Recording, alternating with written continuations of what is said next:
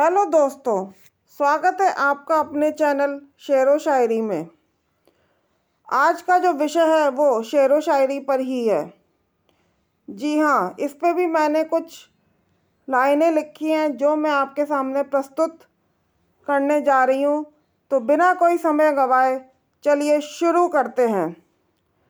शेर व शायरी नहीं होती इतनी सहज, चाहे कुछ पंक्तियाँ ही लिखनी हो महज। किसी भी विषय पर लिखो कविता, ऐसी हो कि कुछ तो हो उसकी उपयोगिता। विषय का भी सोच समझकर करना होता है चुनाव।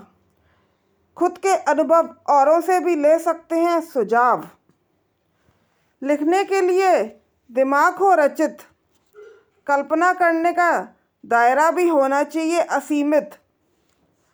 चाहे कितनी ही लिखो लाइन, किसी विशेष अवसर तक पूरा करने की होती है डेडलाइन। शायर ऐसा हो कि विषय की बढ़ा दे शोभा, तभी तो सुनने या पढ़ने वाले कहें वाह वाह शायरी समझने के लिए ना करनी पड़े मशक्क़त, चाहे रचित करने में हो कितनी ही मेहनत।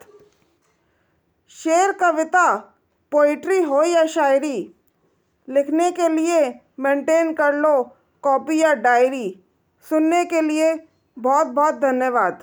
आपसे किसी भी विषय की कोई नोटिफिकेशन मिस ना हो, इसके लिए प्लीज़ मेरे चैनल को सब्सक्राइब कर लीजिए।